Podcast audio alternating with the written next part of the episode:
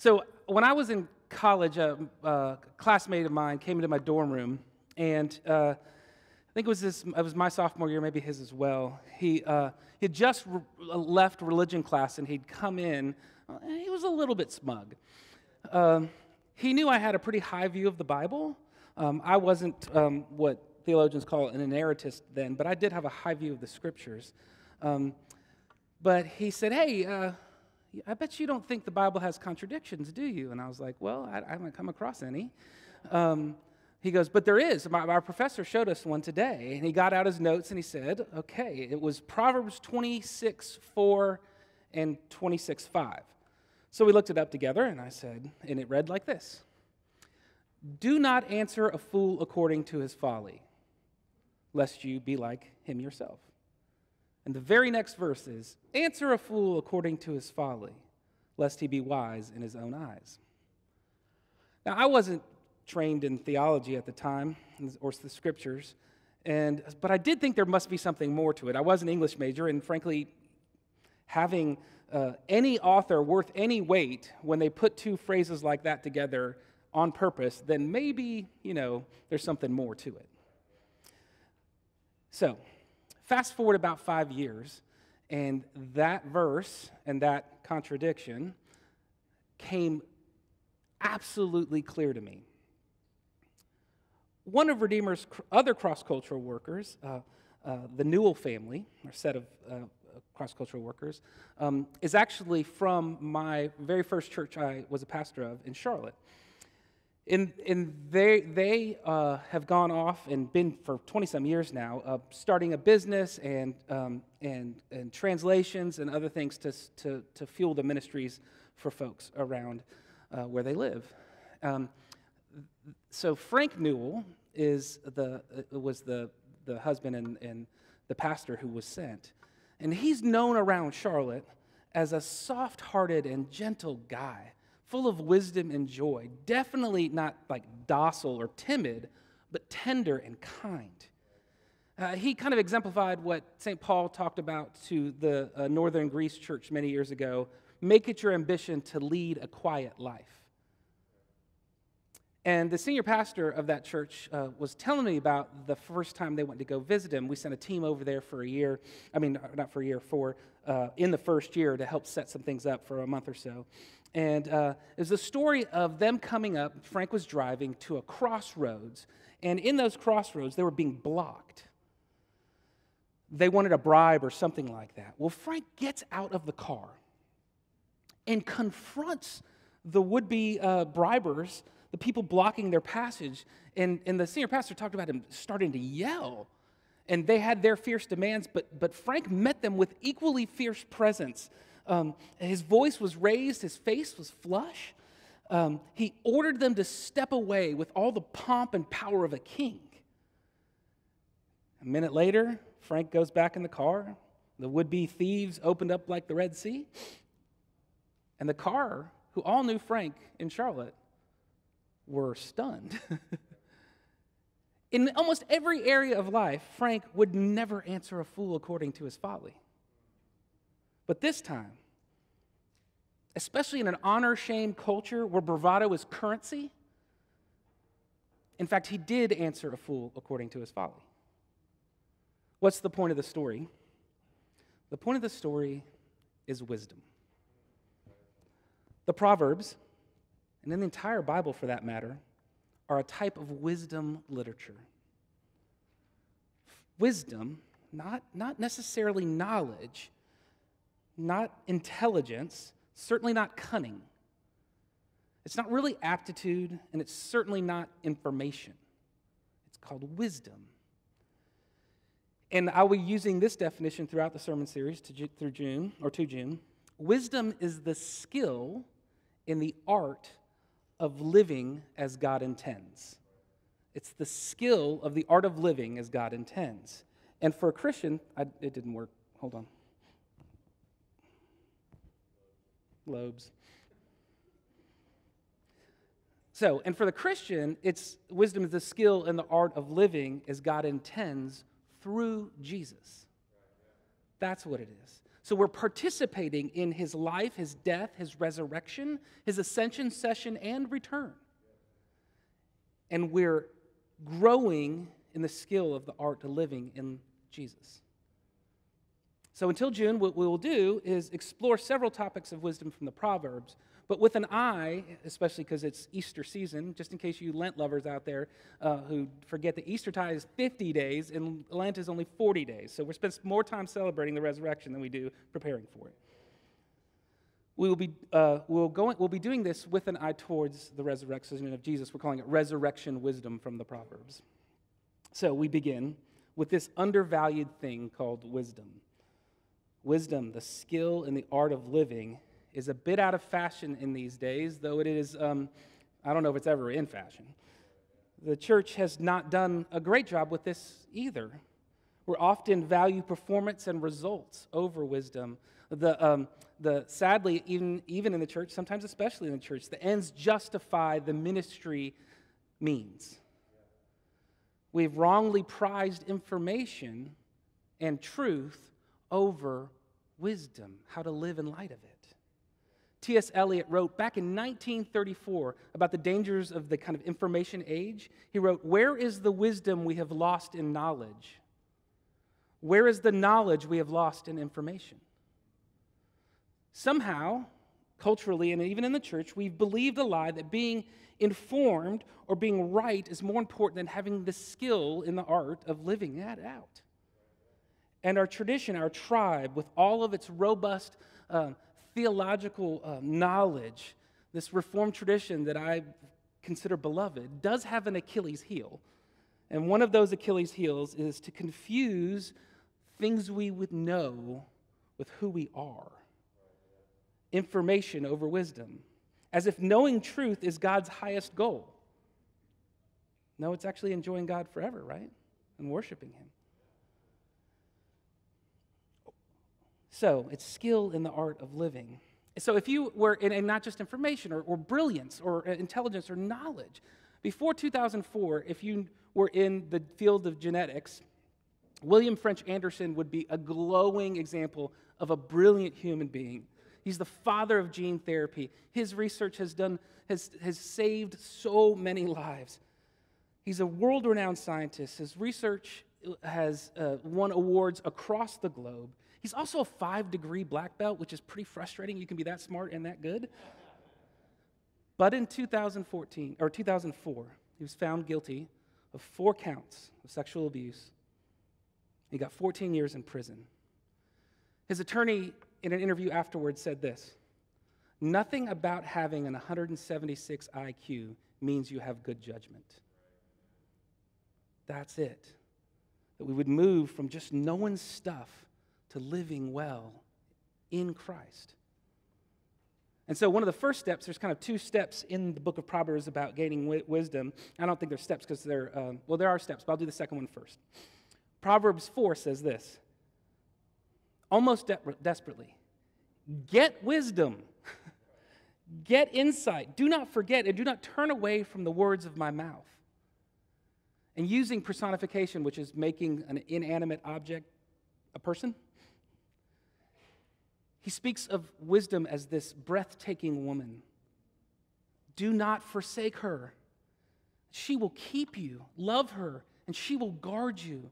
The beginning of wisdom is this get wisdom, and whatever you get, get insight. Prize her highly, and she will exalt you. She will honor you if you embrace her. She will place on your head a graceful garland. She will bestow on you a beautiful crown.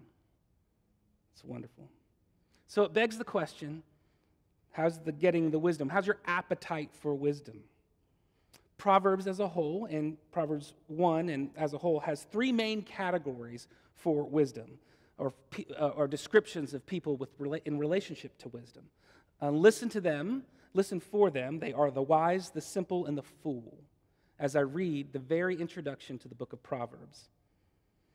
It starts The Proverbs of Solomon, son of David king of Israel.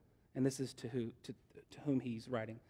To know, or the reason, to know wisdom and instruction, to understand words of insight, to receive instruction in wise dealing, in righteousness, justice, and equity. to give prudence to the simple, knowledge and discretion to the youth. Let the wise hear and increase in their learning, and the one who understands obtain guidance.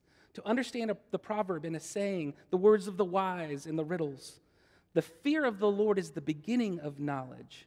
Fools despise wisdom and instruction. So there's the wise. There are people who have, who have embraced God's love for them and lordship over them. They have progressed in a skill of the artistry of living with God, and for the Christian, living with God in Christ. Please hear this Proverbs is not a rule book, and wise people are not the rule followers. It's a relationship book, and the wise are growing in deeper relationship with the one who loves them and is Lord over them. The wise person manifests this relationship by aligning their decisions and their attitudes and their actions in line with God's ways. Just like in a family or a friendship or a marriage, we align ourselves because of the relationship in different ways. That's what the wise are. We'll go next to the fool. The fool is the person who is steadily opposed to God's ways. He, the scripture says, despises instruction and training. And therefore, what the fool does is reject the loving relationship offered by the Father, even his forgiveness. And Proverbs assumes that the people of God have in them fools among them, but they are not beyond the allure and the beauty of the wise and the invitation into that covenant relationship. And then we have the simple. The simple are ones who are not either fully aware or fully committed. Either fully aware or fully committed to wisdom or folly, but they can be easily misled. The trouble with the simple is that they do not apply themselves to the discipline needed to grow in that wisdom. And so they kind of go willy nilly with any situation, whether wisdom or folly.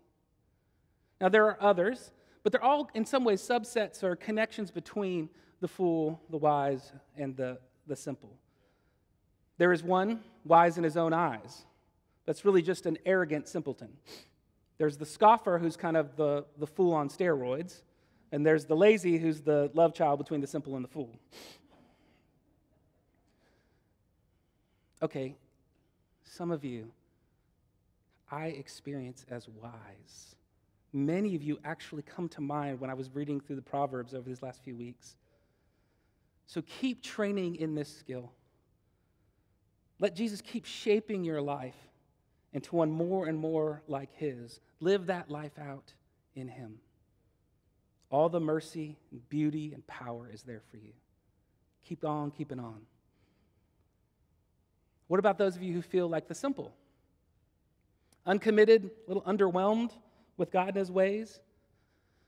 Unaffected by the things of God? I want you to hear this. Proverbs is not first condemnation, but invitation. Come taste and see the beauty of the wisdom of God.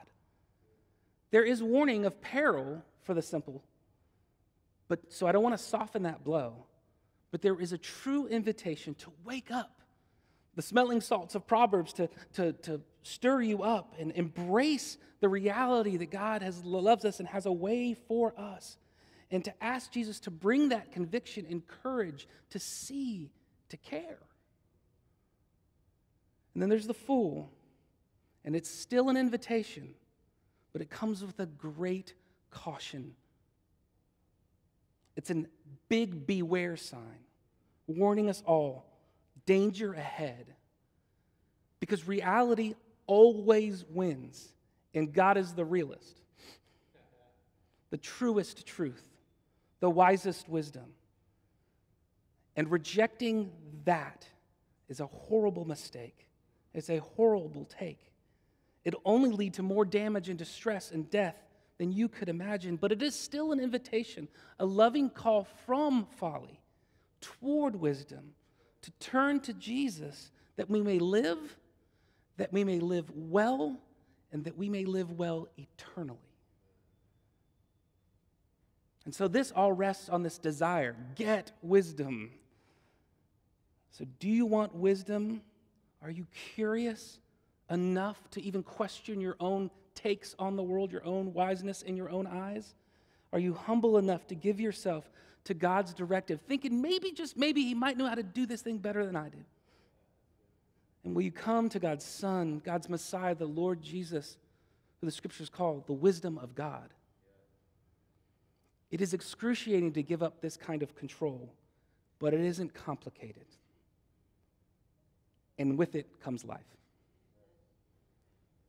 Okay, so if the, one of the main things is kind of desire, wanting wisdom, or having an appetite for wisdom, the next thing is the beginning of wisdom is the fear of God. Proverbs is clear about that. The beginning of wisdom is not desire, but the fear of God. Now, stay, stay, this, stay in this with me because that sounds a little crazy, maybe even a little cruel.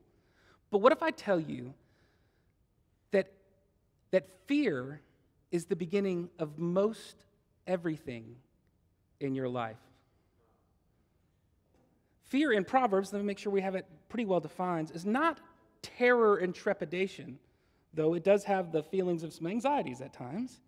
It's, it's, it's not, um, again, it's not terror, but it is a concern, a weight, an awe of something. The thing that is most real to you, the thing you most value. It's awe with fear mixed. We don't have a great word for it. And here's the deal if God is real, then not only does he deserve all the weight, awe, and fear for our life and its decisions, he has the right to ask it of us. And recognizing this awe, this, this glorious power of God is the beginning of having a skill in the art of living like he'd want because you're putting the weight on it. Think about it this way what causes the most fear in your life? It's the stuff you give weight to, the stuff you think is important, the stuff of awe. It's a reputation or security or comfort. I hear people struggle with that sometimes. Others still just want to just leave me alone, let me do what I want to do. You fear the lack of these things. If your children don't turn out like you want, or maybe your job, or your marriage, or your relationships, you feel like your plans aren't going to work. Fear that you, those plans are not working out because of the all, the weight, the fear you put in them. What Proverbs is saying is that we think we need to fear, give the most weight to any of these things, but in fact, we must fear, give the most weight to God Himself, and that is the beginning of becoming wise. Which does make sense because if He is the realest thing in the world, then the thing that should get the most weight in the world would be Him. That weight and awe we give to God the, the posture of, of importance is the beginning of wisdom. Now, I grew up on Saturdays watching TV. After cartoons came on, ABC's Wide World of Sports. And anyone who ever saw that knows what I'm talking about. The thrill of victory. Pele's on somebody's shoulders, and there's a car driver with a champagne, and then the agony of defeat. I just listened to it, and the guy doesn't have a deep voice. It's like the thrill of victory and the agony of defeat. The agony of defeat was this shot. Y'all know what I'm talking about? The skier. And he's about to hit the jump. And it is the greatest tumult of legs and skis and poles and arms. And it's just a disaster. it's wonderful. 30 seconds. It's on YouTube. Just do the thrill victory and ag- or thrill victory and agony defeat. It's awesome. But what I found out this week is that he fell on purpose. And I watched it, and you can see it right before he hits that jump. He takes a dive for himself.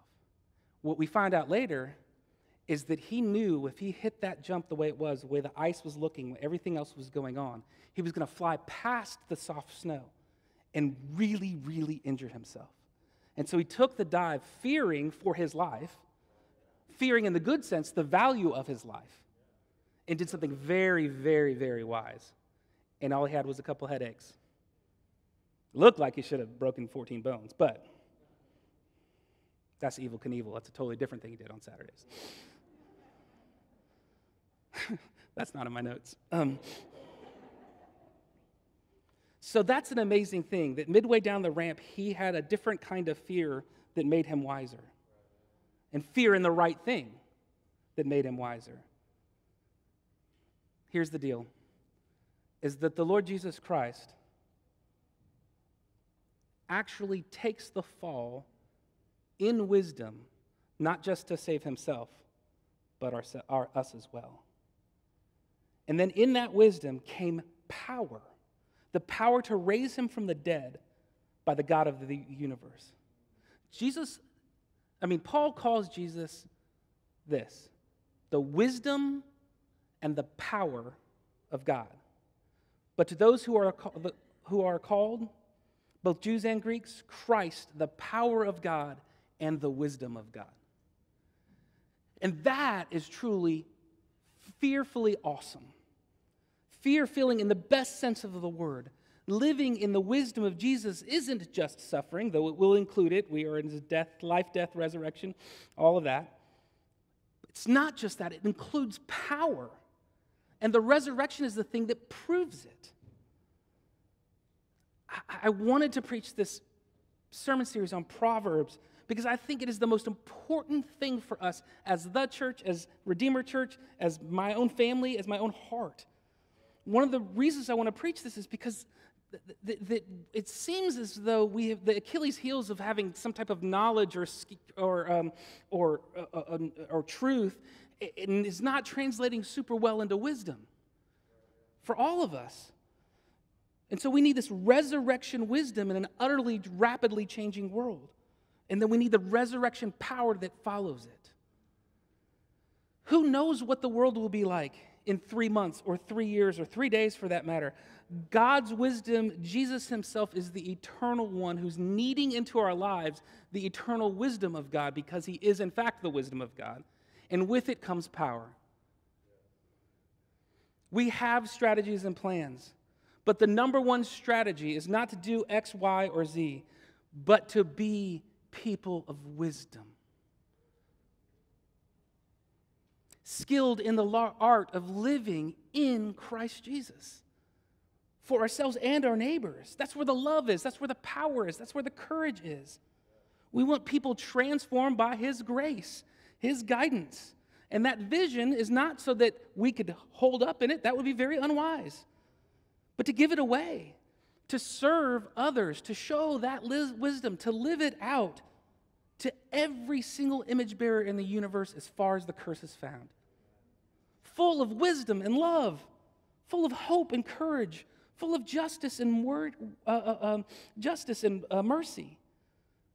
Wisdom is plan A. What we do will follow, but it will follow about out of who we are. Because we've been trained, we have muscle memory of wisdom. We cannot orient to programs to become wise. We must orient to Jesus, the wisdom of God. He not only shows us the most beautiful fulfillment of what wisdom is, He cultivates wisdom in us wisdom to do things like repent, to peacemake, to, to let us live out in, in, in, in, in the fuel of His grace and the forgiveness of His grace, for the wise, for the simple, and for the fool. If we orient our hearts and minds and uh, our souls and our bodies to the resurrected, uh, resurrected wisdom of Christ. If we do that, becoming people different, we'll, we'll still do some pretty cool things along the way. But that's not the first step. So we, might, we let us just pray for desire. Let us repent of being simple and foolish. To begin to cultivate an awe, fear of God. And that hard stop. Everything will flow from that. And so we go to our Father of our Lord Jesus Christ and sit at his feet. And he is now our Father. He's now our Father because of the resurrection of Jesus. And Jesus is this fantastic kindergartner te- kindergarten teacher showing us what to do, what to love, what to play with, what not to play with, what, what, what good manners are like, right? Um, how to treat people, what's going to keep us safe, what's going to make us courageous, and how we can love one another, learn, and how we can love our teacher. Another kind of older book was a book by Robert Fulghum called All I Really Need to Know I Learned in Kindergarten. It was a massive bestseller, it's still a great book. Wisdom is not at the top of the graduate school mountain, he says, but there in the sandbox at nursery school.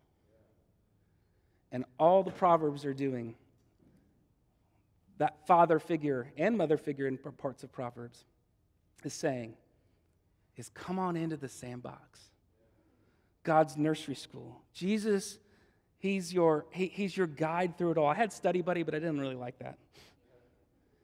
He will show you the ways of the playground in the kingdom. And we'll learn to live and not just know. That is the beautiful invitation of Proverbs because it's the beautiful reality of Jesus in his resurrection. Let's pray. Jesus, we do thank you. We thank you that you love us, and that you keep us. We thank you that you have invited us in to learn how to live, live well and live eternal. Let us not be fools or the simple or wise in our own eyes or scoffers or lazy. Help us, grow in us wisdom. Let us know, remind us again that you are there to mend us when we fall in the playground to come get us when we run out of the gate, the fence, to forgive us, to challenge us, to love us, to help us live well in you. We pray in your name. Amen.